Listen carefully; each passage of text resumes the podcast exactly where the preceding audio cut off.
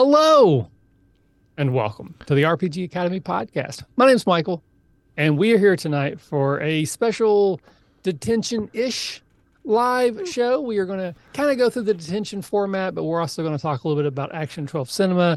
Uh, it is basically one hour and 15 minutes until that Kickstarter ends, and I am hopeful that there'll be some activity in this last hour and we can chat about it. I'll talk a little bit about the game, about the Kickstarter, my, my experiences with it, the both good and the bad, uh, kind of what the plan is, all that kind of good stuff. So if anybody's here watching, happy to have you here with us. Uh, my co-host, as usual, for detention is Chris. Chris, say hello to everyone. Hello, everyone. Uh, so no guests tonight. It's just you and I. We've done this many times before, so we kind of know what's yeah. happening. And with the whole uh, catech- or Action 12 Cinema thing, I didn't really want to get a guest in here and then keep talk- uh, talking over them and ignoring them. I'll do that to you, but not to them. Um, Fair enough. So we'll just kick things off with, uh, yeah, we got uh, 73 minutes left according to Kickstarter. Uh, we are currently at $7,070, which is amazing. Uh, nice. Uh, we funded at five thousand twelve dollars, so we've we've hit our second stretch goal today, but we are almost a thousand dollars from that third one. So I have a hard time believing we're going to get there. But hey, I don't know. We we've done like a thousand dollars in pledges today, i.e., 24 hours. So maybe maybe we'll get there in the next hour. Uh, it would be awesome if we did, because honestly, this third one is the one I was most excited about, which is why I strategically put it at the third one, hoping that would also encourage other people to want to get there. You know, um, but man, it's been a wild ride. But I, I guess I'll get into that a little bit. I'm gonna start with you as we always do. Extracurricular. What you been up to lately, buddy? Uh, very busy at work. They've put some new goals for us, and we're pushing hard um, beyond that, you know, we we did the faculty retreat, which was a lot of fun, and then uh, about the only thing new is that that second season of Shadow and Bone is out. Okay. Yep. Yep. I uh, somehow don't remember most of the first season, other than I remember that I really liked it. And well, that's all that matters. Yeah, I may just start the whole season series over and start from the beginning and work my way up to where we are now because there's a lot of characters that I'm trying to remember who they are and how they relate to each other and all that fun stuff. But yeah, I never got into Shadow Bone. Like I, I don't know the books, but like I got there was a lot of people who really loved it and it was kind of a big deal when it came out. And I watched the first couple episodes and I I thought it was okay. Like I wasn't like what the hell is this, but it I didn't just connect with really anybody enough that I wanted to keep going with it. Yeah. Uh, I'm excited because I saw that they did greenlight second season for Lockwood and Company. Mm. Very cool. Yeah, I definitely, I really like that one. We get to find out what's behind the door. The door. I spoilers. I don't know. I'm going to guess it's the ghost of his dead parents. That's my thought too. That they're trapped in there in some way, like iron, so they can't get out, but they're still in there. That would be my guess. Or my other thought was, it's the ghost of who killed his parents, and he oh. killed that person, which would take the show in a dark direction. Oh, okay. I don't know. you know what? That might be the more interesting version, yeah. to be honest with you. Or that's the overcomplicated storyteller that's in my head that says we can make this way more complicated right. than it needs to be. But sometimes that's good though. I mean, because I I think the dead parents is like the obvious. I think like that's kind of like yeah. what everyone expects it to be. So I kind of hope it's not that. So yours is better by the the fact that it's not so obvious. Guess we'll wait and see when it comes out. Yep. I did hear that they're not doing another season of Willow. I, so I heard that, but then I then Luke Kasdan came out and said, "Hey, hey, not so fast." Um, and so I think there's been some chatter that they might do like a comic or something like. There's probably not going to be another show, right. but that the story itself is not it. So there might be like a novelization, maybe animated comic. So there might be more to the story, but the show itself is probably gone. Yeah, so. that's I read that too, but you know somebody else came out and said, "No, no, they're not done. All the crew has been released from their contracts." So unless something changes in the next year, i.e., somebody buys Disney and redoes it, yeah. it's not going to happen. So, and I don't have that pocket change to buy Disney. No, so. you know, I I would have, but I actually bought avocado toast today, so yes. I'm cannot also mm-hmm. afford to buy Disney today. Maybe tomorrow. We'll see. Maybe tomorrow. Yes, but I'll probably have the avocado toast tomorrow too. It's pretty good. It's less work. Actually, I have been eating out a ton lately, which is frustrating. I don't particularly enjoy it anymore, but my kids are so busy. Like mm-hmm. their school, and then they both have after school activities. One they have together, they have two separate ones.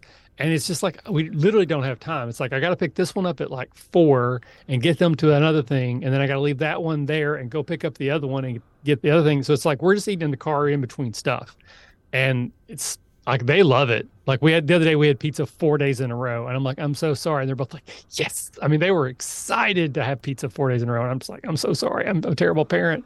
Uh, but next week is spring break, so we are buying groceries, and I'm going to be cooking next week for us. That's so funny that because my son just had spring break first, well, the same week we had the faculty retreat. Okay. But I mean, he's in college. So it's just funny how they plan the times different. Yeah. I, there's that conspiracy nut in me that says, ah, the tourism industry knows to keep them separate so they can stretch things out. But maybe it's not that complicated either. Yeah. So. Uh, your buddy uh, Trip is in uh, chat with us. Hey, Skip. How you doing there, buddy? Yeah. Um, so yes, our spring break is next week. Um, there's like we have like I, I, work at the School of Innovation, which is a small. It's a Montessori slash Kappa school. Kappa is like homeschool, so we like mm-hmm. manage the homeschool for the entire district of Corbin, uh, and then we have a K through 12 Montessori school. I think we have like maybe 130 students. Like if every class is full, I bet we didn't have 30 people in the building today, and three of them went home sick. Like I, I was playing nursemaid all day. I was taking people over to the main school to the nurse. Uh, we took four students over. Three of them got sent home sick. Wow. It was like wild. Crazy.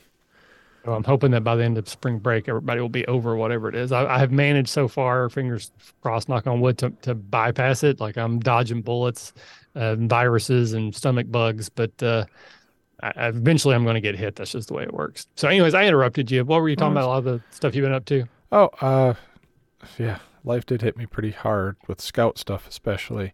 We've missed a couple of our recordings of the Dragonlance, but we're gonna jump back into it Sunday to get caught up with the days we missed. So we're gonna get back to it. I'm excited. Uh, the the third game, they really, well, we really hit our stride and found the characters and found the story. So I'm excited to see where it goes. Nice. So speaking of Dragonlance, to interrupt you again, uh, we did the review not too long ago. You and Tom reviewed the book, and I remember you were actually pretty positive on it. I think Tom uh-huh. was mostly positive, and I reviewed yep. the game, and I think I gave it like a B, maybe even like a C plus. I think I gave him like a B minus because it seemed like it was too complicated for a light game, but not really strategy heavy enough for like a heavy game. I wasn't exactly sure who it was for, but I said, you know what? I haven't played it. This is all just reading the rules and watching some videos. Um, so maybe if I get a chance at the faculty retreat, we'll try it and then I'll come back and I'll update my review. So I did not get a chance to play it at the faculty retreat, but several people did try. And they ended up writing a note that says, Dear God, please do not ever play this game, and put that note inside the box and then sealed it up like the Necronomicon, hoping it never to be revealed again. So I can't update my review, but I can say firsthand from four other people, they would have given an F minus.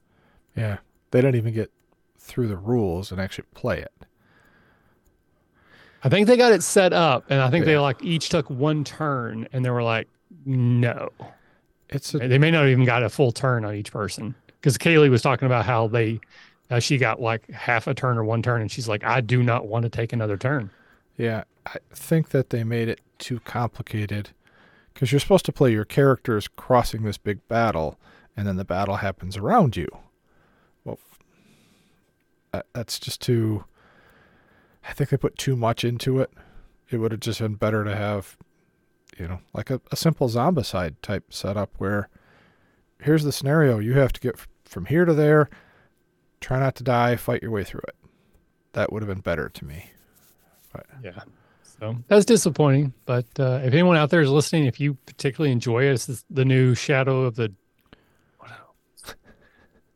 War, it's a Warriors of Krynn, Warriors Shadow of, of, the something uh, of the... board game. If you really like it, I'd love to hear from you. I really would, and I would happily share that in a future show. That there are people out there who really, really enjoy it. Um, my limited experience has not been super positive. So, yeah. all right. Anyways, continue. I'll try not to interrupt nope. you for more than 12 seconds. That's that's really all that's been going on.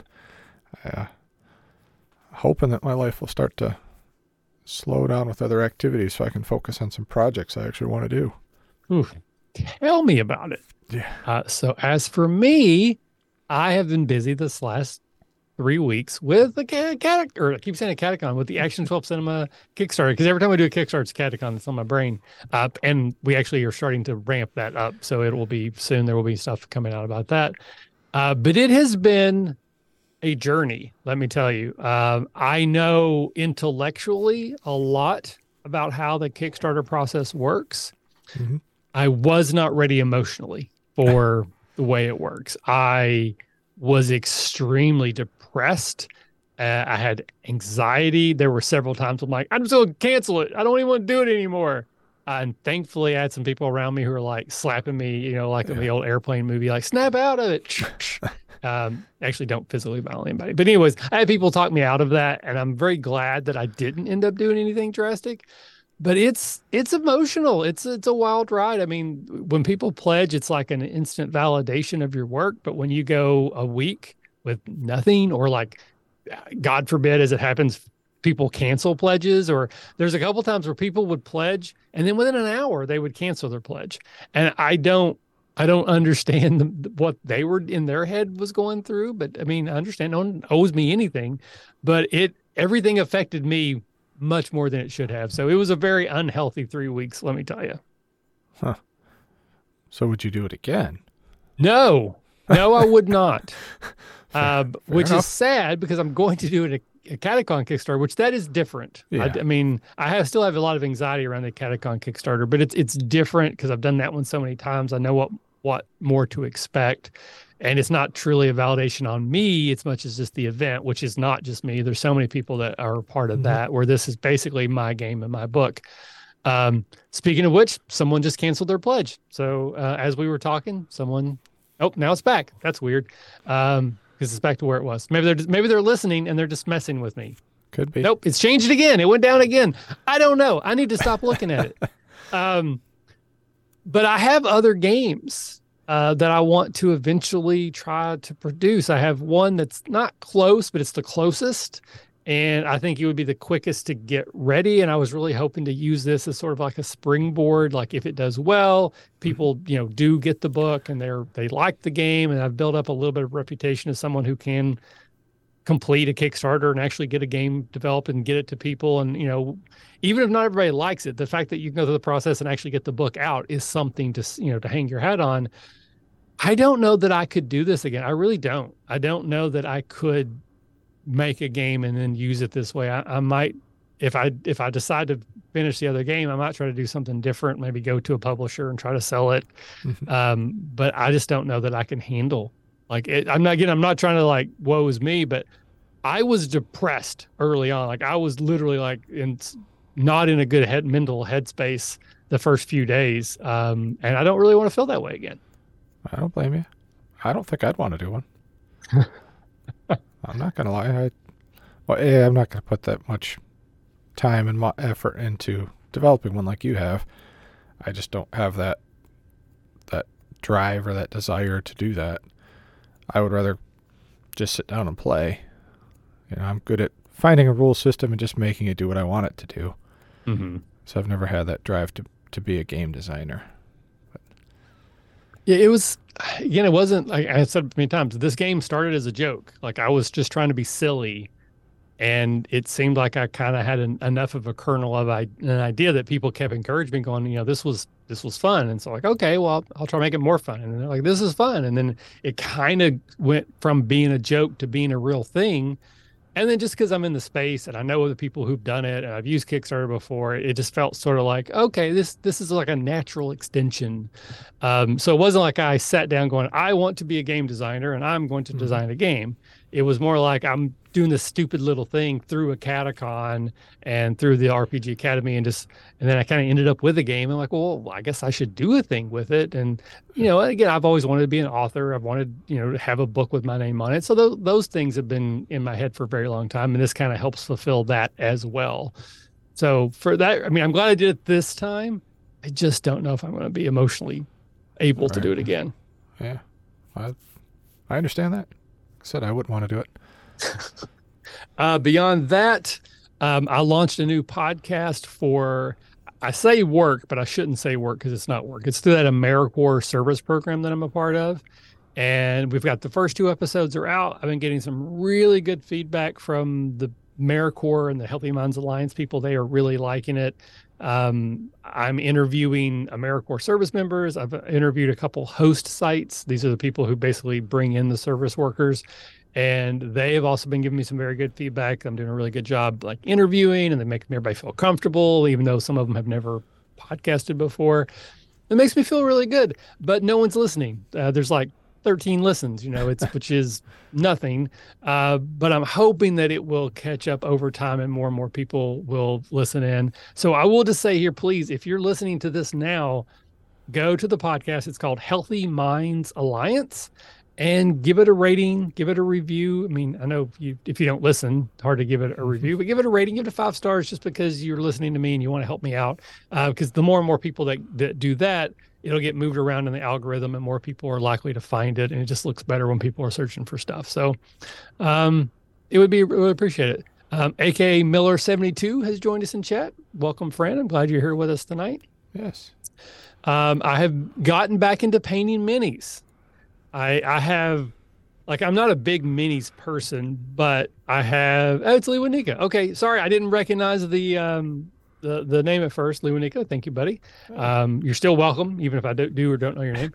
but I have all kinds of these minis, and then in particular, it was when we played Zombie Marvel Zombicide at the faculty retreat, and it's like I'm really going to want to paint these minis. Like if mm-hmm. nothing mm-hmm. else, these are the minis that I'm going to want to paint. And I've been thinking about getting an airbrush for a while, and I, it's finally again it's part of it was the depression. Like you know retail therapy is absolutely a thing i do.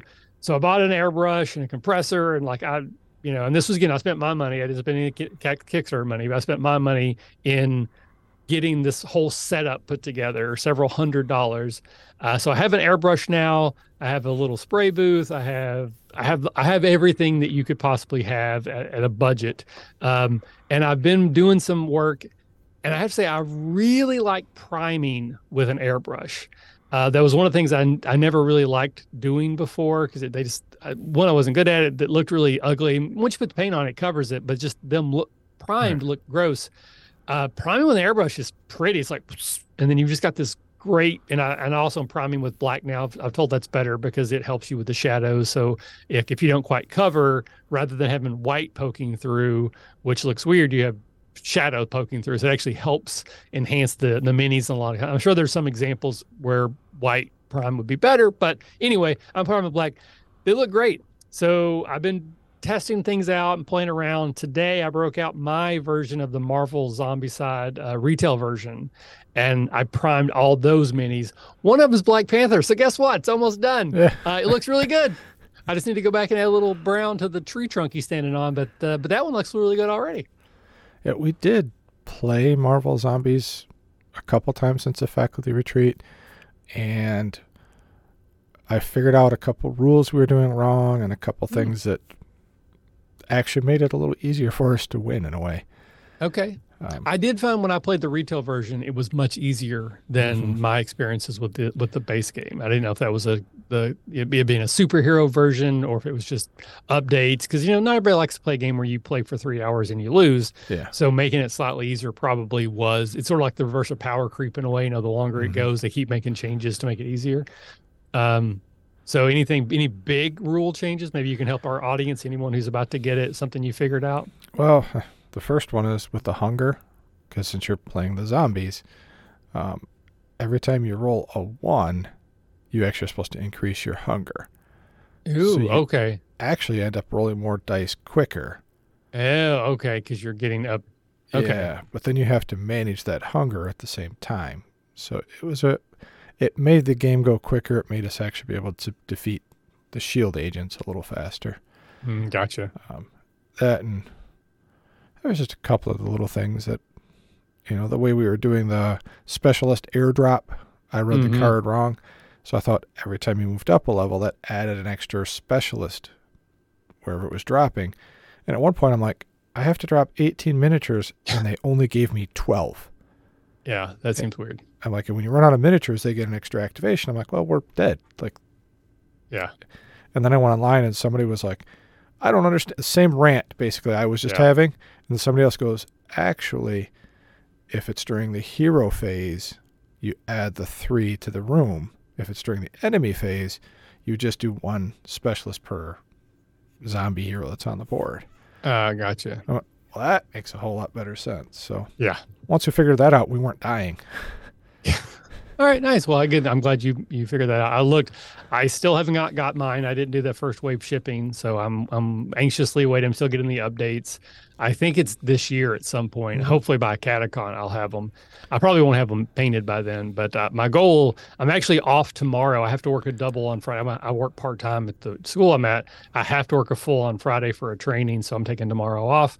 And since I got my airbrush, everything's set up, I got them all primed. I'm going to try to paint the the Marvel Zombie minis tomorrow. Because on the retail version, the minis are all just the heroes, Yeah. and there's like the superhero zombies. All the Shield agents and stuff are all just cardboard tokens. So I don't have. There's I think there's maybe ten minis total, and I won't get them done tomorrow. But I'm to try. They're all primed. I'm to try to get a few of them done. I'm to start with Hulk. Uh, probably start with Black Panther honestly because he's almost almost done because he's already painted black. Uh, but the Hulk is the one I want to focus on and try to get him done uh, and play around with that. Uh, so Cthulhu, aka Ralph, has jumped in, um, wanting to get into mini painting. Uh, he recently got a job. He's now working in the TTRPG sphere, um, and uh, apparently they have a company-wide craft mini painting night, which is awesome. That's very cool. I have a, a company that supports your geekery like that. Uh, and then Lewanika is just sharing that they too have a lot of unpainted minis. So, uh, and then the last thing I'll say is I did get to see the D and D movie. I will not spoil anything. I will say I really liked it. It uh, I thought it did what it needed to do. It, is it is it great? Like is it a Lord of the Rings movie? No, it is not. It is not Lord of the Rings. If you're if you're hoping for Lord of the Rings but D and D, this is not that movie. Um, I would say it's more akin to a Marvel movie, which for me is a good thing because I love the Marvel movies. Mhm. But it's maybe one of the better Marvel movies. Like I didn't really care for Ant Man and Quantumania all that much. It was it was okay, but it wasn't great. Uh, this is a better Marvel movie, but it's not also Infinity War. It's not Winter Soldier. It's not the upper echelon of Marvel. It's like a pretty good Marvel movie. Uh, there's a ton of Easter eggs. Most of them I didn't get because I'm not that uh, up to date on the Forgotten Realms. Like it's never been a favorite setting of mine. It's it's a hundred percent set in Forgotten Realms. Okay. And I've listened to other people on podcasts and some uh, reviews I read talking about, you know, in the background there's this person or there's this or this thing, or like there's sometimes they're showing maps and like there's a name on the map of a thing. Uh, so if you are into Forgotten Realms, there's a ton more Easter eggs. Uh, some of the best gags are in the trailers, but there's a couple that were not in the trailers, at least I didn't see, that I thought were really funny. One in particular really cracked me up, and I went and saw it with my boys. Uh, they also really liked it, and they also liked that one joke. So I, I give it a solid B. Absolutely great movie. Glad I saw it in the theater. Am I going to revisit it every year like Lord of the Rings? Probably not. Uh, but I would like to see more. Like the the team that made this movie make more D and D movies. Huh. Wow, that makes me feel a little more positive. I was just so nervous that they were just gonna go the complete comedy route, and it was gonna bug me. Yeah. Yeah. I mean, you and I do have slightly different uh, tastes. I've, I've seen a few things where we differ wildly. So you may not enjoy it, but uh, I would, I'd be interested to hear what you had to say when you do see it. Yeah, I won't catch any of the Easter eggs either. I wasn't a Forgotten Realms guy. You do it in Dragonlance, I'll probably be the guy in the back going, "Hey, Michael, this is that. Hey, that's Yeah. that. This is that guy. Ooh, you don't want to go that way." And you'd probably be like, "Shut up." I, I don't understand. Yeah. Where So- are all the gods? um, all right. So we got 50 minutes left on the Kickstarter. We are, still, we are now back down again. We did lose one backer. Weird. Sure, there's a good reason, but uh, so we we went backwards just a little bit. Hopefully, we'll at least get back up to where we were um, before it's in. But we but we will move on. So we're going to move into ten things. This is our first improv game that we do here, and this is where we just uh, try to pr- prompt each other to come up with a list of ten things. The idea is immediacy is more important than accuracy. So a good list is not as fun as a uh, quick compiled list. See, I'm great at improv. You can tell I'm so good at words. Uh, so, Chris, do you want to go first tonight in terms of giving a prompt or receiving a prompt? Uh, the die says uh, to uh, receive. It is always best to receive. All right. Um, all right. Give me 10 fake Easter eggs that might be in the D&D movie. Ooh, uh, that's a good one. Uh, Elminster. One, I think he's in Forgotten Realms. Uh, there's a beholder that runs the Thief Guild. two, Uh, characters from Critical Role. three, Uh, let's see. Uh, characters from Star Wars. four. That would be unusual. Yeah. Uh, dragons cooking. Five, Uh, you in the background. six. That'd be a fun cameo. That would be Uh, people rolling dice in the background. seven, Uh, one of the writers in the background. Eight. Uh, God, one of the pictures from one of the old player handbook on the front. nine, And uh, two dragons arguing over a kobold. ten. It was, in fact, a list of 10 things. Nice, nice. Ooh, Lee Winika says he'll join me on the Dragonlance movie. Nice. Nice. Oh, that's a good one. Lee Winika says I should have said characters playing Action Cinema 12 instead of Dragon Chest. That would- we should, I would like to see it. Yeah. All right. Uh, let's see. Since we've got the Kickstarter out there, um, how about you give me a list of 12 Kickstarter or 12? 12. I'm looking at Action Cinema 12 on the screen. How about uh, a list of 10 Kickstarters uh, you'd like to see happen someday? Ooh, man. Okay. Uh, well, I'll say uh, Thief Down and Out, which is the other game I'm working on, which may or may not happen. Um, a Catacon 47, because that means it's still happening and I'm still alive. Two? Um, uh, oh my God, I, my brain is melting. Uh, Nintendo, the original Nintendo Famicom retro controller. I don't know. I'm so, this is bad. This is terrible. Um, uh, the He-Man one that I missed. I'd like for them to do that one again. All right, four. Um, D and D seven. They're gonna go crowdfunding. Uh, uh, a time machine.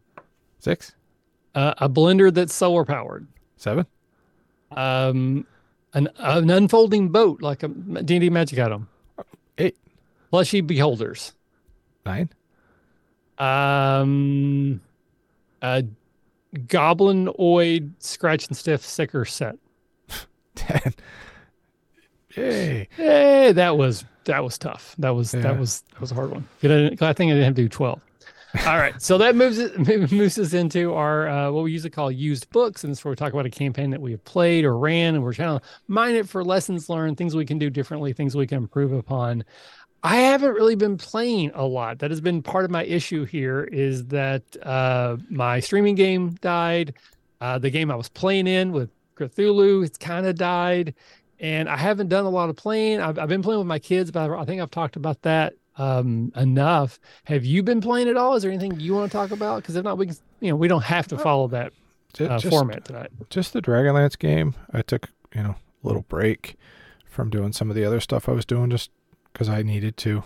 I had too much going on in the world that I wasn't, I didn't feel like I could put the real effort into it that I wanted to put into it. And maybe effort's not the right word, but I just didn't feel like my heart was in it at the moment. I needed to Mhm. take a break from it. So I, I will say running a module like this or a pre-written adventure has been a learning curve for me. I've never really read or ran one like this. So when I had to do things out of order, it became a little bit of a struggle. And we had to do that because one of the players couldn't be there. So I Mhm. just reversed the order of some things. But to change the way that it's written was actually a lot more difficult than I thought. Because they've already got it set up to go from point A to point B. Mhm. And if I'm putting B before A, well, now it didn't quite flow as smooth as I would like it to have. Um, I also finding that sometimes I look down and literally read things out of the book. You know, it says, you know, quote, read this to the player type thing. right. And I need to just paraphrase that in a way, put it in my own words. doesn't have to be Mhm. exactly what's in there. just because I don't know. I feel like I'm just kind of boringly reading through, you know. And now you walk across Yeah. the bridge that is shaky and wobbly. So I, I, will say a lesson learned from me. Again, I I almost never run modules, so I I don't do a lot of box text. Uh, part of the reason is I don't like doing box text. I, I've always found it to be just not immersive. So my advice is, a definitely paraphrase it into your own words, or just lean into it and read it in like a most over like the most exaggerated you know like really almost like shakespeare it up like and you come before the castle you know and like really just like let them know like don't even try to hide that you're doing box Right. text like um, hold up the book and then like la is really go into it one or the other would be my advice Right. Almost like a narrator.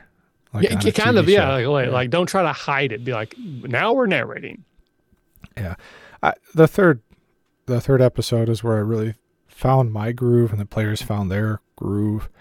You know, they had some NPCs in there that you know, they build them up and they're supposed to kind of go with you throughout the story, which I really like. And I, I think I really started nailing those NPCs and the feel that they wanted for them. And did it in the right way. You know, they had a heckler in there that I'm like, well, if we were sitting around my table having a few adult beverages, it would go a little rough because the heckler would also be drunk, so there would be a little, you know, adult language. But I didn't want the game to go that route, so trying to heckle and not go that route took me a second to think, and mm-hmm. I was actually kind of impressed with myself on how I was able to still heckle and build the scene up, but not go blue in a way. So i don't i don't understand i don't know that reference if that's a quote from something it's over my head. I don't know. I don't know what Leoniqua means. We will not leave the half achieved Harfleur until her ashes she lies buried. Yeah, I'm sorry, I don't know that one either. It sort of sounds like a riddle. Maybe. Or he typed it in the wrong chat. Could be. Yes. So, Um, Um, but yeah, Anyway. I, I've been, you know, enjoying that. I guess kind of the challenge of trying to learn how to do it and get myself out of my own comfort zone. Because for years I've just been, all right. Oh, he says it's from Shakespeare. Oh, Oh. guess guess who doesn't know Shakespeare well? Yeah. I never got past Henry the Third. Like I guys. just I, I gave up after the third one, the trilogy. Just I thought it ended in a satisfying way and didn't need to read the rest of it. Yeah, we didn't want to have episode five and see where it didn't go. But, Exactly. um, no, I, I like getting out of my comfort zone with this. It's easy for me to sit around a table and go, all right, what are you playing? What are you playing? What are you playing? And just tie it together and just go off the, you know, off the cuff. And having more of a set plan has been a real nice challenge for me. And I like it.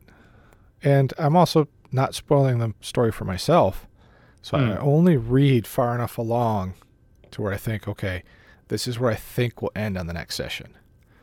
So that way I don't overthink it in between sessions. Mm-hmm. So. That's interesting. It's been fun. You know, All right.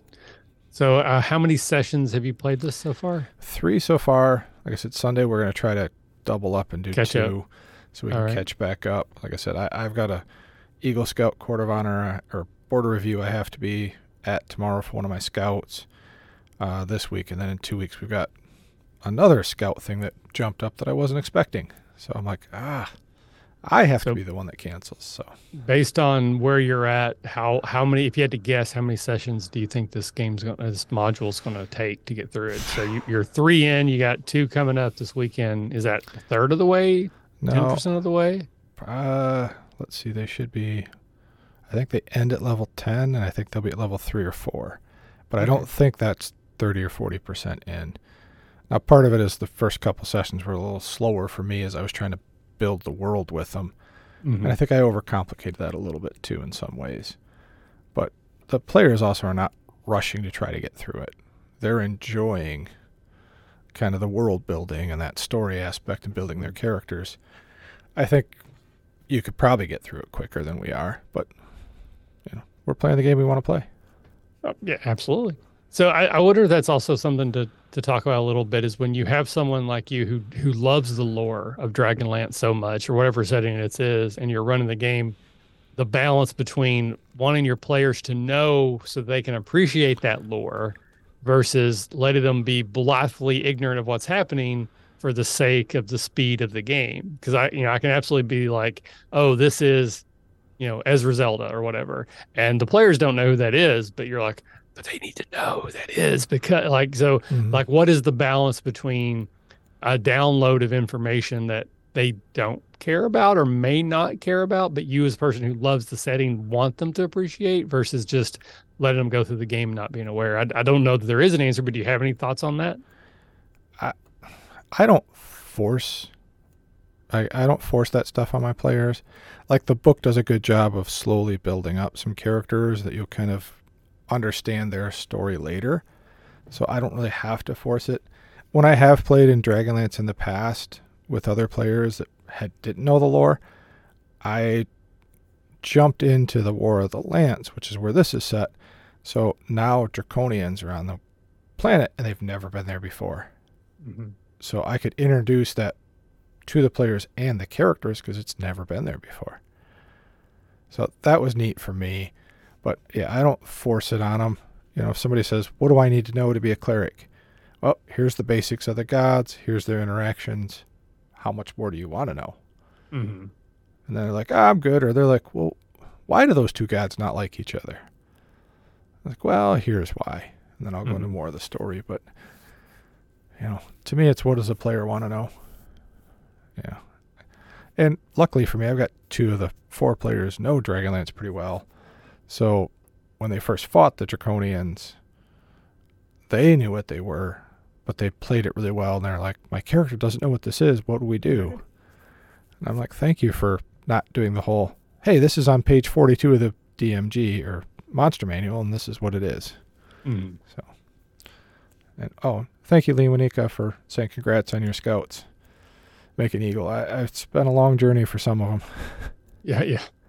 Uh, so to go in a complete tangent, but just uh, for some reason, even though Nick has been with us for like half an hour now, um, I just wanted to also mention we did that that bonus episode with uh, with Leonika, yourself, myself, and then Kevin, where we did our draft. And I had a ton of fun. I thought that was it. Absolutely was exactly what I wanted it to be, as far as us, you know, giving each other some good neighbor, good natured ribbing about some of our choices, but also making choices that I did not expect to make because of other choices, and trying to like have the most well rounded uh, shelf. I believe the final tallies are in, and I think I won uh, as I deserve to. I had the best shelf, um, but I was hoping, you know, there was a part of me that's like, this is going to like light a, you know, a fire in the Twitter sphere and people are going to be commenting and voting and and hopefully listening. And I can say I, I did check my numbers today, and actually it was high, higher listen than some of our other episodes, but it wasn't like abnormally high. It wasn't like a standard deviation away from the others to like say, oh, it, it definitely did that. Um, but it was um, it was a lot of fun, and I definitely want to do it again the the question is what do we do next someone suggested board games i think that's a very obvious uh, yeah. next step uh, but then i think categories would be very important there because you could do mm-hmm. board games a hundred times yeah. and like just do deck builders just do strategy games right. just do games that are in the bottom 50 of board game geek or you know like what are games that are came out in european games from the 1970s whatever uh, so I think definitely board games eventually, if not next. But I want to I want to do some thinking about categories. Um, I'm personally thinking like like a board game, party game, uh, something out of the board game geek top 25, and then like maybe one in the board game geek bottom 100 or something like like the some of the crappy games. Uh, fan favorites, and of course a wild card, something like that.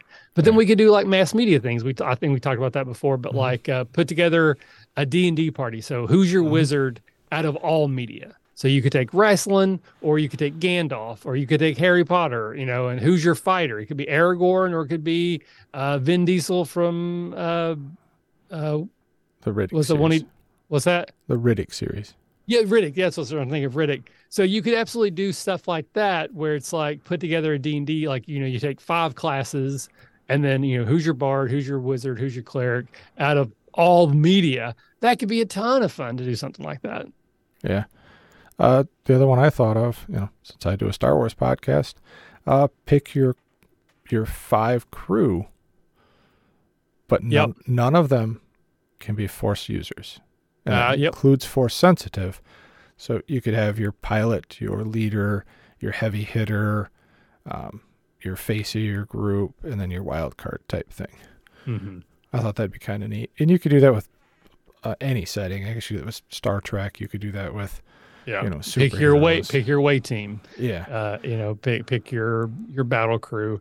Uh, so I again had a ton of fun. Want to do more, uh, but I don't know if we just want to like, oh, we're going to do this every week and then just make it a weekly thing and we do a whole bunch, or if we want to do it more strategic, like you know, once a month, once a quarter. Uh, like, what's the best way? You know, I, was talking to someone recently about podcasts in general, and I've kind of got to the point where I do things that make me happy now. Like I, I've kind of like we've been doing this for 12 years. If we were going to hit and become critical role, it would have already happened. Mhm. It's not going to happen now. So uh, you know, I, I still take pride. I think we do a really good job most of the time. I think our episodes are really, really solid. But for whatever reason, they're just not hitting where they need to hit. Probably because we're not on TikTok. That's not the only reason, but that's probably part of the reason. Uh, so I'm primarily focused on doing things that make me happy. Like I think detention is one of my favorite shows. Yeah, I love hanging out with you once a week. It's super easy, and you know, there's it's so there's no prep involved. I don't have to run a game, and I don't have to, like you know, and editing's easy. And I had so much fun doing that that I want to do more. But I'm trying to fight against my nature of like, well, let's do one every week because I could definitely see myself falling into that trap. And then after like 10, then I'm done. Like and just like painting minis. Like I bought all this stuff for the airbrush. Am I still gonna be painting minis in six months? I don't know. But the next six months through some months, I'm gonna try to get through a bunch of them. So we'll just kind of see how it goes. Um, Lee Wanika is saying some very, very kind things in chat. Thank you, sir. I, I do really appreciate that. Um, so I don't know. Like I, again, the, the, the end of the day, I don't know. If anyone's listening doesn't know what the hell we're talking about, we again we did a crossover pod um, with Tabletop Journeys. Lee Wanika uh, represented them. Kevin from Game Night Heroes represented that show, and then I represented the RPG Academy. Technically, Chris did too because he's here, but he was our commissioner, and we held a draft of the best RPG bookshelf, and we had six categories that you had to pick from. Um, so you you know it, it it basically added some rules to make it a little bit harder, make it a little bit more thought provoking, and it was really fun. And then we went to social media and we asked people to vote on who they thought did the best job. And you know, social media, yeah, it is what it is. Uh, ultimately, I won, uh, so it did something right for a change. But anyway, we're talking about doing more of these, and now Foxblade's joined us. Hey, buddy. Yeah. I'm with you. I mean, I well, first of all, I love doing drafts. I do fantasy football and some other stuff like that. I love watching how a team will be built. I could do them weekly, but I think people would get bored real fast. I think monthly might be the limit. But then again, you know, how quickly are gonna are we gonna run out of ideas and we're just recycling the same ideas? Mm. You know, we want to come up with some good, unique ones. But yeah, we'll see. Come up with one for next month, and we'll jump on there. Maybe next time have somebody else be the commissioner, and I'll draft. Yeah, that, that that would definitely be fun. I I could get into the the commissioner role. Maybe that could be uh, like whoever wins is the commissioner or something. Like so, it, like you Mhm. win, but the the prize is that you don't actually participate in the next one, type of a thing. Yeah, So I don't know. Could work. Uh, figure it out definitely, uh, I know Lewinik is here with us. Uh, I don't know if Kevin is listening now or in the future, but we have a a, di- or a Twitter thread set up. So uh, I'll drop something in there, uh, and we can start planning, try, trying to see what we can do.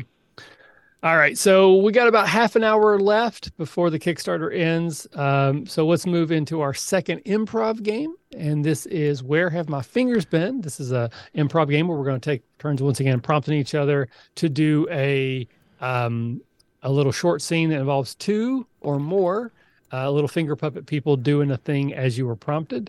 So, Chris, once again, it's just you and I. So, do you want to go first in terms of prompting me or in being prompted? The die says I get to give a prompt.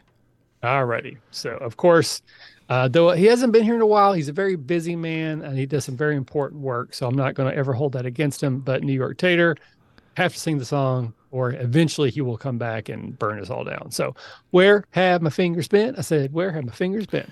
Uh, boy, I didn't think ahead. Uh, you two people who have just discovered uh, lotion because it's right next to me. Ugh. Ugh, ugh. Are you are you talking to me? Oh yeah. Sorry. Yes. Um. Come here, sir. Have you seen this new uh, invention? It just came out of France. It's called lotion. Are you saying lotion like kind of weird? Uh, no, sir. Lotion is different. This is lotion. All right. My wife said the mall. I got five minutes. What do you got? So you apply this to your skin, like so. It's a little thick, dude. That's what she said. Uh, anyway, uh, it causes. I went way off the rails there. Uh, it causes your skin to become moisturized and actually protects you against the sun. Yes, that's called lotion. No, this is lotion. What's the difference? The price. And that's where my fingers have been. Yay! Yay! Alrighty. Everything so with a fancy name. yeah.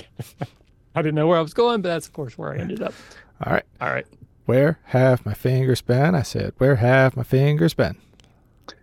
Your fingers are hmm, trying to choose what game to play for your next gaming event, but everything suggested it's not what you want. All right. All right. So I think we got a long night, so let's think about this carefully. Maybe we start with something friendly. Monopoly. Mm, I don't know if that's really friendly. Let's think of something we could all enjoy. But I like Monopoly. It's because you cheat and win every time. Mm, okay, fair enough. Uh, how about Twister? Mm, I'm 48. Maybe we shouldn't play Twister. Why do you have to be so old, Dad? Because that's just kind of how things work. So let's try another game. What shall we play? Keep it friendly. All right, fine. Uh, risk. Mm, still not sure that's friendly. Yeah, but I can't cheat on that one. Eh, you have those loaded dice that Michael gave you. Fine. What do you want to play? Let's play Yahtzee. but I can't use my loaded dice on that. Mom, Dad's being mean. And that's where my fingers have been. Yay! So this is normally the part of the show where we would um where, where we would uh do cryptozoology. We talk about a monster, usually related to D and D, but not always. Talking about maybe some interesting ways we could use it in the future, maybe some ways we've used it in the past. Uh, we did not prep for that tonight, again, because we're doing the the Action Twelve Cinema thing. So instead, uh, why don't we talk more about the faculty retreat? Because we, we didn't have a lot of time to recap about it. This is usually we mm-hmm. talk about that a lot. Um, so if anyone doesn't know, once now, twice a year, uh, the RPG Academy and just in, those in sort of a circle around us gather and have a little private convention. There's usually 20 ish people that show up, and we just play games for literally mm-hmm. like two and a half straight days. It's like play games till you sleep. When you wake up, you play games again. It's maybe my favorite time of the year. I absolutely love it. Uh, we just had our what I called it our spring um, faculty retreat. Half the people were calling it winter. We were in Grand Rapids and it did snow, so maybe winter makes more sense. Um, and we're now currently planning our fall one. Uh, but what all like what all did you get to play? Did you play anything new? Get Anything off your bucket list? Favorite events? Anything you want to share about this most recent faculty retreat? Well, I, obviously I played Marvel Zombies because I really wanted to play that one. Um, and I enjoyed it. It's, you know, exactly what Zombicide should be. And now that I've understand the rules a little better, uh, it was, it, it'll play a lot smoother next time. I really like the, I really like the way it plays. I like the hunger giving you more dice, but I also like the fact that you spawn a lot more baddies to come in there and mess with you. I think it plays a little faster than some of the other zombicides you know, and I'm a big fan of Zombicide, so um, I enjoyed that one. I'm trying to think of what else did we play. Oh, that, that we played that train game. The trolley. The trolley, yeah. Yeah, I wasn't a big fan of that one. I think Neither was I. I feel like in the right group, that could be a ton of fun. And not to say that we didn't have a good group for it, but we had a mi- kind of a mixture of the right people and I think there needs to be a lot more drinking involved. But I don't drink. And that was part of the problem, I think, because it's essentially it's an as an arguing game. Yeah. Um, you just try to argue which side's right, and you try to convince someone that you're right versus you know they're the other team's right, and you got cards which can make it more or less likely. Could have just been the cards we got too, because I, I felt like we I think we played three or four rounds. I felt like there was an obvious winner every yeah. time. Like outside of arguments, just the cards made it seem pretty clear who the winner was. So that kind of took some of the fun away from it. Um, so I would I would play it again, but it wasn't my favorite of the weekend for sure. No, it wasn't mine either. I'm with you. I I'm not a big fan of the games where you have to argue. And in that situation it just became everybody arguing and it was really whoever talked the loudest, which sets off, you know, my sensory right. stuff and I'm like, all right. But even within the same quiet. team, like yeah. you'd have three or four people on a team, but only really like one or two people were talking, or only one or two people were being heard because they were talking over everyone else, even on their own team. And yeah. so yeah, so that that part of the reason I didn't like it either. Yeah, uh, I did get to play Battlestar Galactica. Oh yeah, how did that go? Uh, it went well. You know, it was one that Brad said he'd wanted to play because he's never played it with somebody who knows the rules. Uh, it played exactly like Battlestar Galactica. If you're a human, there's a struggle. If you're the Cylons, you got a little bit easier. Uh, you just have to be sneaky. And luckily for the Cylons, which I wasn't, the cards played in their favor. So the humans lost. But it was fun, and I think Brad enjoyed the fact that somebody that knew the rules could run the game and he could just sit back and enjoy it. Mm-hmm. You know, but that's one that you have to invest a couple hours into. And if you don't like the traitor mechanic, it's not a game for you. Yeah. Um, I enjoy it because I like trying to figure out who's who or trying to convince people I'm not the bad guy. Mm-hmm. You know, that's fun for me. Um, what were some of the games you played that you wanted to play? So again, I got to play the Marvel Zombicide game, uh, which I've been wanting to play for a while. Um, I finally got uh, Terraforming Mars. That has been on my bucket list for a very long time. It was fun, but it wasn't like I didn't love it. And I know a lot of people who like it's like their favorite game or it's one of their favorite games. And it was just okay. Like it, I didn't dislike it all. It's definitely a, a, a enjoyable game, but I kind of maybe my expectations were unbalanced because I just I thought I was going to walk away from that being like this is my life now, and I was just right. like that was cool. Uh, yeah, uh, I got to play Cabo, which is a game I wanted to learn how to play so I could play it with my family. Because I've said this before, I don't like trying to teach my kids games that I'm also learning. Right. Uh, part of it's just that sort of authority thing. Like I don't want them to see me fumbling with the rules. Plus, it's just I'm afraid that if I present a bad experience, they're not going to like the game, and it's not the game's fault; it's my fault. So I try to learn a game before I teach them. And Cabo was really simple. It was very easy to learn once I once I played it like twice. Like, oh, I I, I could have figured this one out. Uh, but I have since played it with the kids. They really liked it. The wife too. So it definitely was a hit. Uh, Cascadia was another game I want to play with the kids. I got to play it.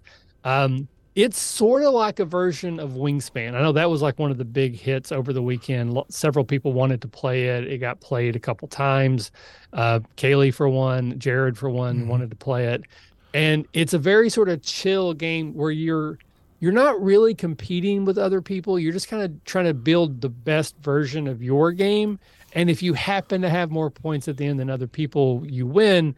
But that's not really the design of the game from my experiences it's more like you're just kind of doing your own little thing. And cascadia kind of works the same way. It's like you're just trying to do your thing but at the end you count points um, I have not had a chance to play it with the boys yet, just because we haven't had that much time. To, but it's definitely one we're going to play. So I, am really glad I got to play that one as well.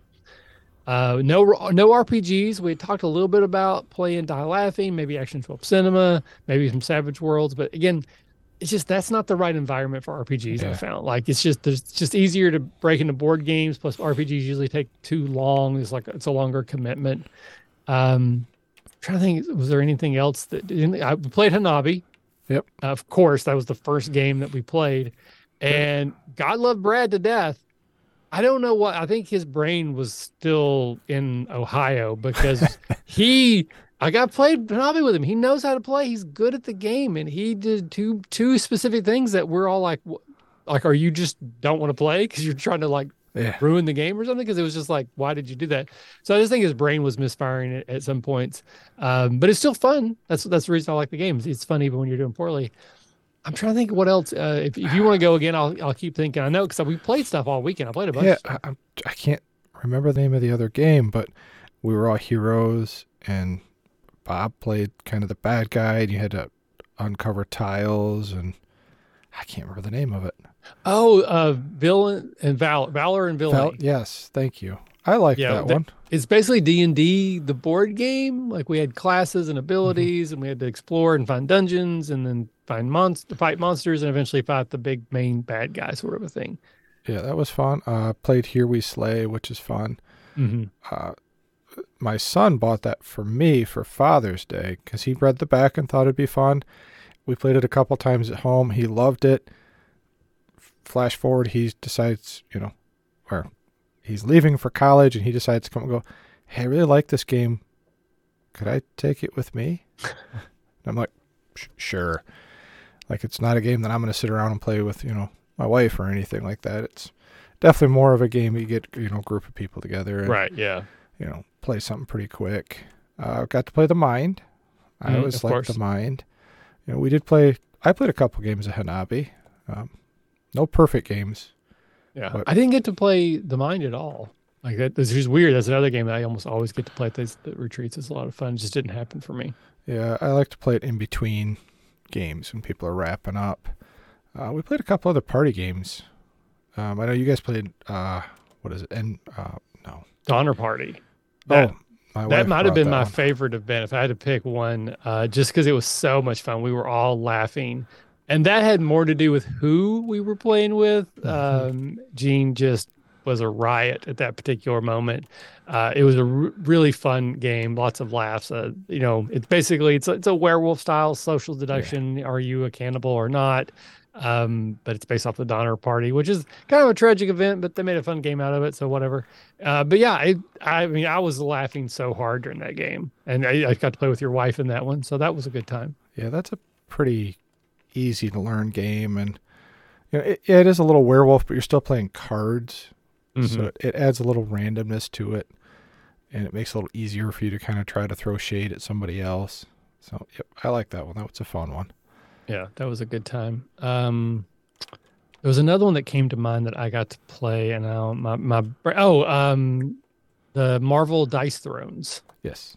I got to play that, uh, and I won, which always makes me like games better. uh, I played a three three way that game. I played um, Spider- Miles Morales Spider Man, and Chris played Wanda, and somebody played Loki, and I can't think of who that person was. I think it was Brad. Was it Brad? Yeah, because I was. okay, yeah, it was Brad. But no, he played Thor. Yep. yep. He played Thor because he kept throwing Mjolnir at me. Yeah. yeah, Um, it's basically battle Yahtzee. Mhm. Like you roll dice, uh, and you're looking for patterns or or groups like uh, five in a row, four in a row, three and two, two and two type of a thing. Uh, but it's all themed around Marvel superheroes, but they're fighting each other. So it'd be cool if there was like a way to like be cooperative. Which I know the they're like the fantasy version, which was the original, was kickstarted your friend Clay, right? Uh-huh. Yep. he had and he brought it last year and it's like a d&d thing where you got go through in a dungeon on an adventure and i didn't play it but i saw you playing i was like oh that looks fun and that's why i ended up getting the marvel version Yeah. it's fun. The the adventure, I think, is what they call it, is where you go through the little dungeon. We've played it with the Marvel characters. It's a little rough. You need a healer, and they don't have a great healer in the Marvel one. Hmm. They don't really have a great healer in any of them, but in the fantasy one, it's a little easier to get through it. But yeah, I really like that one. It's easy to learn. It's easy to teach. You know, roll dice, match symbols. You're good, or you're not. You know, there's Mhm. not too much more to it uh, and it's something somebody can pick up that you know doesn't have to have a lot of experience playing board games.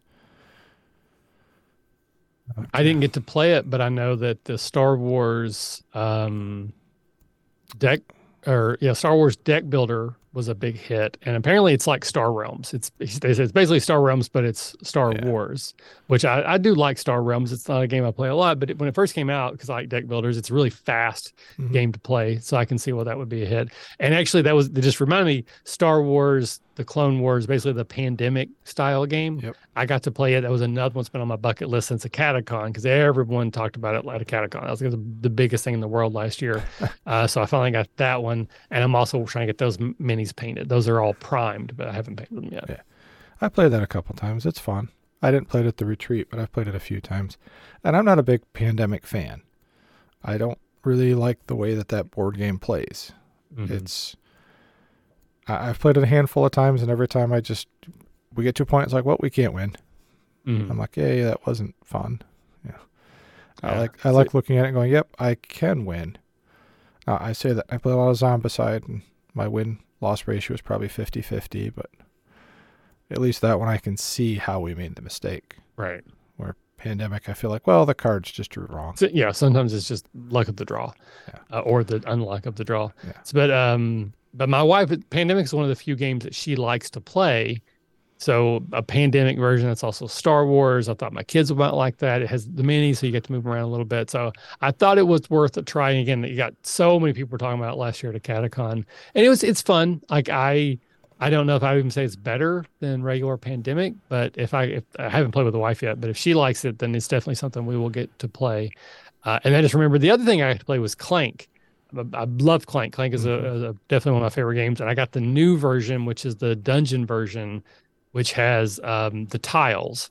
So it's kind of like um, house on the haunted hill you hmm. reveal tiles as you explore so it's not a set board that you go through every time it adds a randomness randomness element and um, i played that with tom and tom really liked it he'd never played clank at all before and he had a really good time unfortunately that we played it sunday as we were still trying to pack up. And then I had a weird stomach issue again, three days of the worst diet in the world. So I had to like take a break in the middle, but had it still had a good time. Uh, I do like that game quite a bit. So that's, that's another one that I want to get to the table with my boys.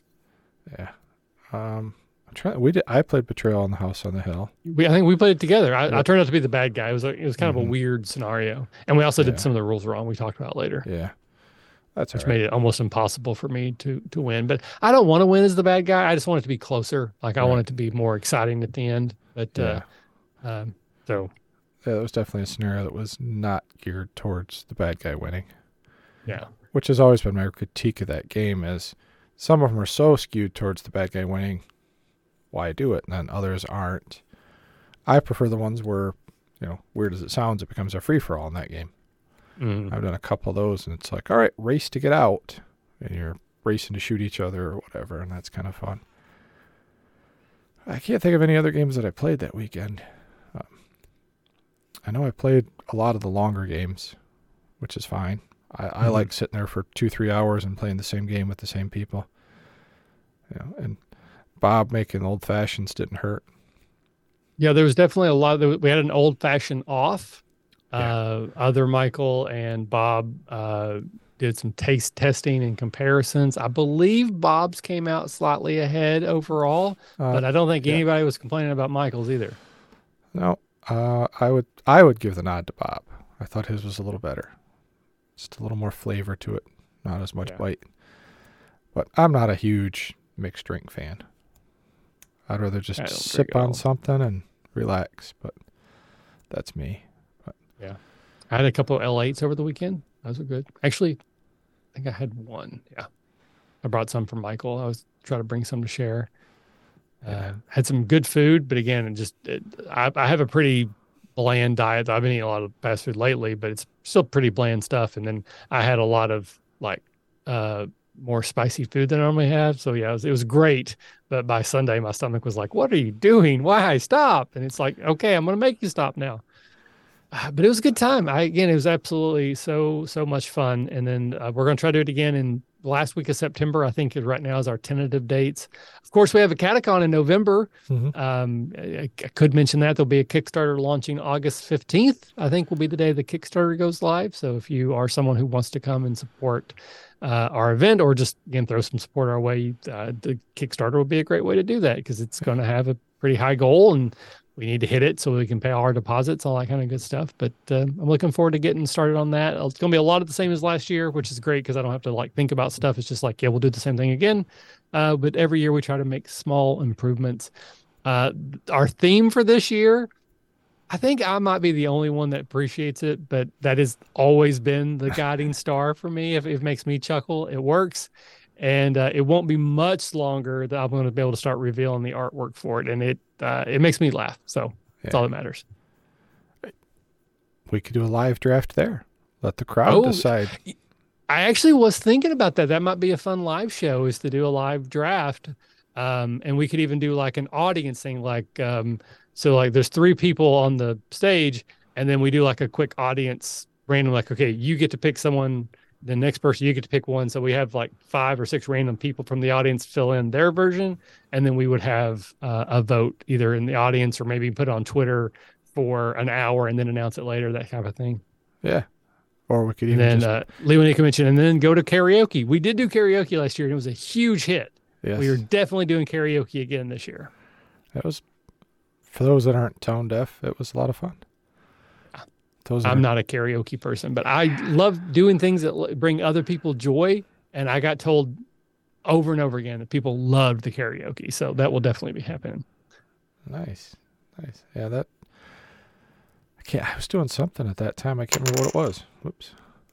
Yeah. I the thing I'm wondering about, I'm not sure if I'm going to do the murder mystery again.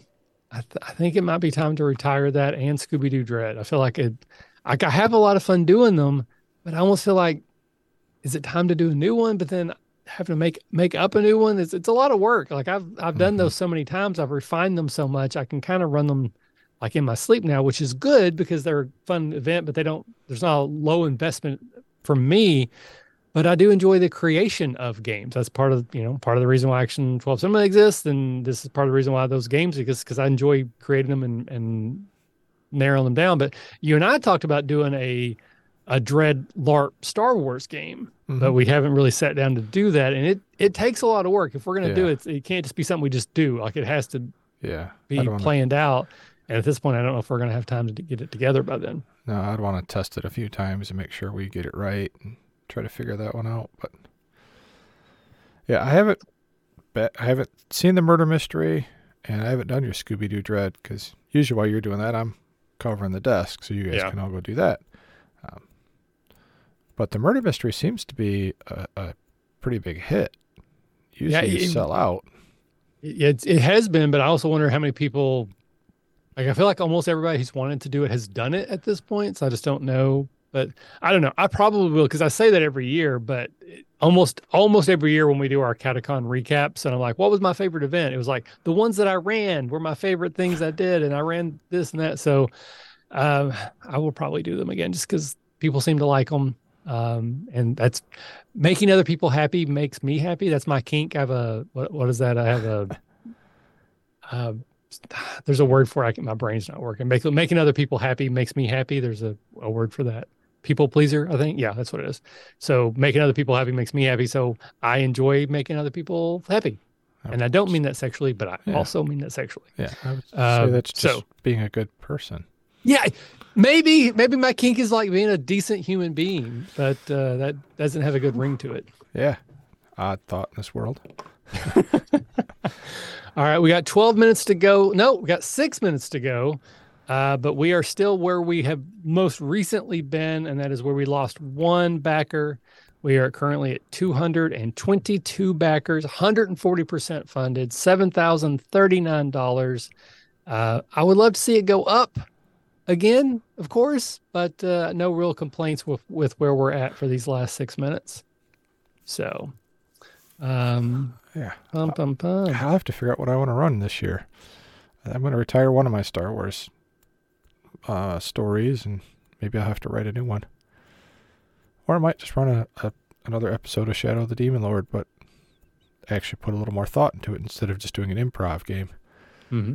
See what I can come up with. I mean, you're going to have Weird Wizard this year. Uh, I don't know if it'll actually be out. There'll probably be a play start, a quick start by then. Yeah, I enjoyed the the little sample adventure we did.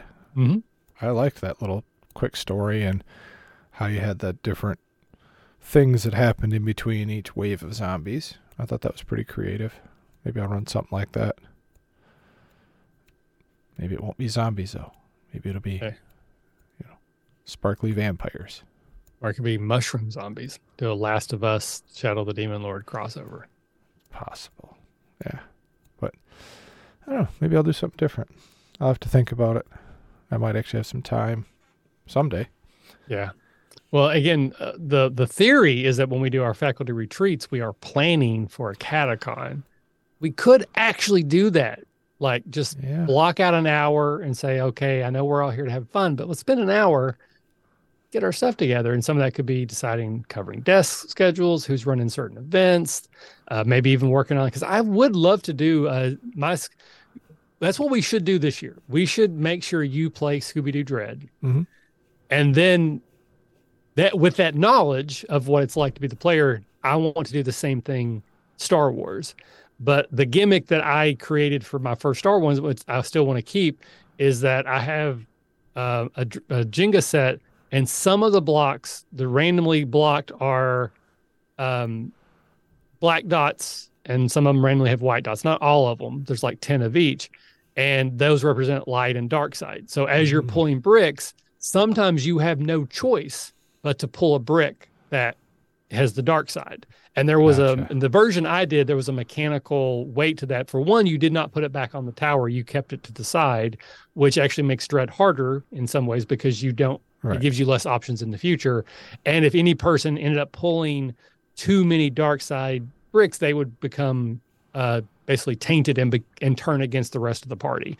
So there was a mechanic of trying to figure out, okay, well, someone has to pull black brick next, or uh, you know, dark side brick. Who who ha- who hasn't got done one yet? Who can go next? And so there there becomes a, a secondary mechanic of who goes next type of a thing because you don't just always go in a circle. So I still think there's a, I think there's a, I think there's something there. I think that is a mechanic that would be fun to explore, but I don't know enough about Star Wars. The, the version I did, they were searching an old base for a Jedi holocron, and there were like mm-hmm. ghosts there, and they were interacting with them. So I still think there's a there's a nugget there to build off of. But I think with your help, we could make that like special. So Could you even do it the first person that knocks the tower over? Instead of their character dying, their character's going to go to the dark side. you could.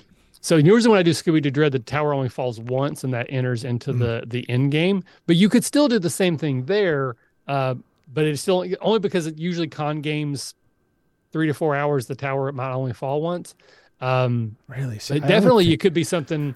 Um, you know, and maybe it could be when the tower falls, whoever has the most dark side bricks becomes the person. So it's not just the person who knocks it over, but, it- but maybe. Yeah, but again, that's something we need to Yeah, we need to yeah. talk about it. Maybe maybe to try it yeah. like run it a couple times one way, run it a couple times the other, see what works out best. But I definitely think there's a nugget there to, to make a really cool Star Wars game. Yeah. Uh, Bob's in. He says, "Never mind, it's." And then we have um, yeah, I'm not. asterisks. So I don't know. I don't know if that was them asterisk themselves or if they said something that the system was like, "No, we can't have that." So I don't know what that means, Bob. Sorry. Yeah. We could uh, make don't- up our I don't know what it was in reference to. Oh, it went up. So we have 111 seconds, and it looks like someone. I wonder if that was Bob. Maybe I was like, I backed. yes, Bob just backed. Thank you, Bob. That's what it was. Uh, so Bob has backed. So we're back to 223 backers. We have 96 seconds to go. So we're currently at $7,051. All right. So I'm going to sit here and just hit refresh 88 seconds. 84 seconds. No one's no one's going to want to listen to me count all this down. So we got Yeah. about a minute and a half. Uh, so anything else? Because we will we will sign off fairly quickly once we're done here. Because I actually got to do some Kickstarter stuff um, when we're done. So Oh, anything fun. else about AcadeCon or is anything in general you want to say before we close up shop? Curious to see where everybody's going to be staying for AcadeCon. You know, if, if the Hard Rock's going to be open or if we're going to find another hotel. Hard Rock will definitely not be open. I have proposals from uh, three hotels, one including the one we did last year, which is the furthest away. It's also the cheapest. And right now I'm leaning towards that one because it's the cheapest. I mean, that's a factor for everybody. Yeah. You know, it's And I didn't think it was that far. Like it driving versus walking, but still it wasn't that big. It was like a five, seven minute drive. It wasn't a big deal. I, the nice thing with the connected hotel is a lot of times, hey, it's 11 o'clock, we're closing. Ah, but I'm not done with this game. Meet you in the bar. Yeah. And you just go upstairs, finish the game Right. upstairs. But, but there Yeah. won't be any connected hotels open this year. Next Yeah. year, there probably will be. Uh, the two that are closer are still like four to five blocks away. It's like they're not That's not bad. close. I mean, they're not bad, but it's not like they're also next door. I mean, you're still gonna have to walk a few blocks. And the weather in Ohio, November last year, it was like a balmy 70 every night. This, you know, it could be 28 degrees. So, all right, we we'll see. are done. It is officially closed. We finalized once again 223 backers. Bob being our most recent Bob, thank you so much for jumping there in at the end. And I believe if I looked originally, the first backer was Targris. I think they're actually the one that got in first. I'm trying to. Yeah. Yep. Targris was the very first person. And then Grant, who was in here with us, well, Foxblade was number two. Nice. Yeah. So that is super exciting. Again, now I got to do a little bit of work. Uh, I'll send this out in the update, but anybody who's listening, basically the the the timeline is in the next two weeks you're going to get a copy of the game. It's going to be what I call the ugly version. It's pretty much what I've been using as a working copy, but it'll have all the rules. You can go play the game right away. I'm going to do just basically I'm going to add in a few things that um, I've learned over the last last few play tests, the, the needle drop mechanic, a couple other like explain explanatory sections. But it's going to be basically the book I have now. So everyone's going to get a copy within two weeks. Then it's going to go through a, a not a rewrite because I'm not rewriting, but like a writing pass. I'm just going to touch up, try to clean up, maybe right. expand a few things. I'm going to give myself six weeks to do that. I don't think it'll take nearly that long, but I'm just trying to build in some buffer. Uh, and at that point, it's about getting the art and then getting it to editing, get it to layout, and then getting it printed and shipped.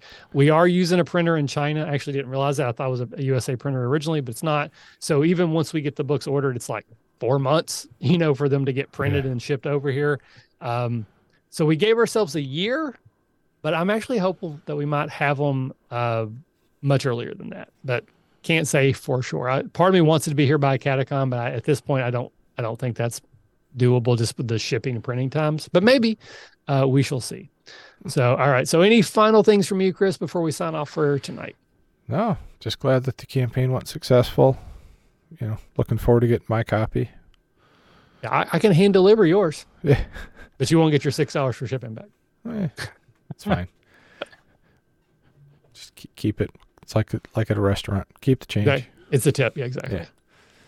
Awesome. Well, everybody who was hanging out with us tonight, thank you. Whether you're still here or you jumped in and out, I just appreciate you. Anyone listening now or in the future, thanks for being here.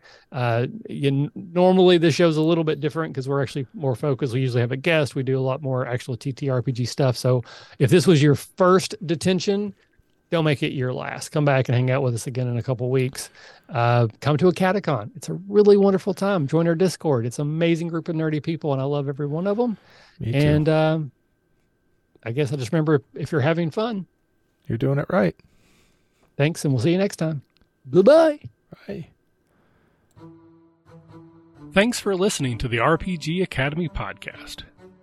We do this show out of love for the hobby and the desire to be ambassadors, welcoming more people into this community. All of our website content will always be free to use and utilize. But there are expenses related to the show, and if you enjoy what we do here, then please consider supporting us in some way. You can do so as simply as rating or reviewing us on iTunes or your podcatcher of choice. If you're going to purchase anything through Amazon or DriveThruRPG, consider using our affiliate links first and then we'll get a small percentage sent back to us. You can do a single direct donation through PayPal using the paypal.me slash the RPG Academy, or consider joining our Patreon campaign at patreon.com slash the RPG Academy. And for a donation as low as $1 a month, you'll get access to lots of extra goodies, including bonus minisodes, invites to monthly one-shot games, one-sheet adventures, and more. Please consider following us on Twitter and Facebook, or join our Discord, where we like to try to keep the conversation going with our fans as best we can, and are always looking to talk and chat more. Or do none of that. Just continue to listen and enjoy our show, because honestly, that's enough. Thanks, and remember, if you're having fun, you're doing it right. We'll see you next time.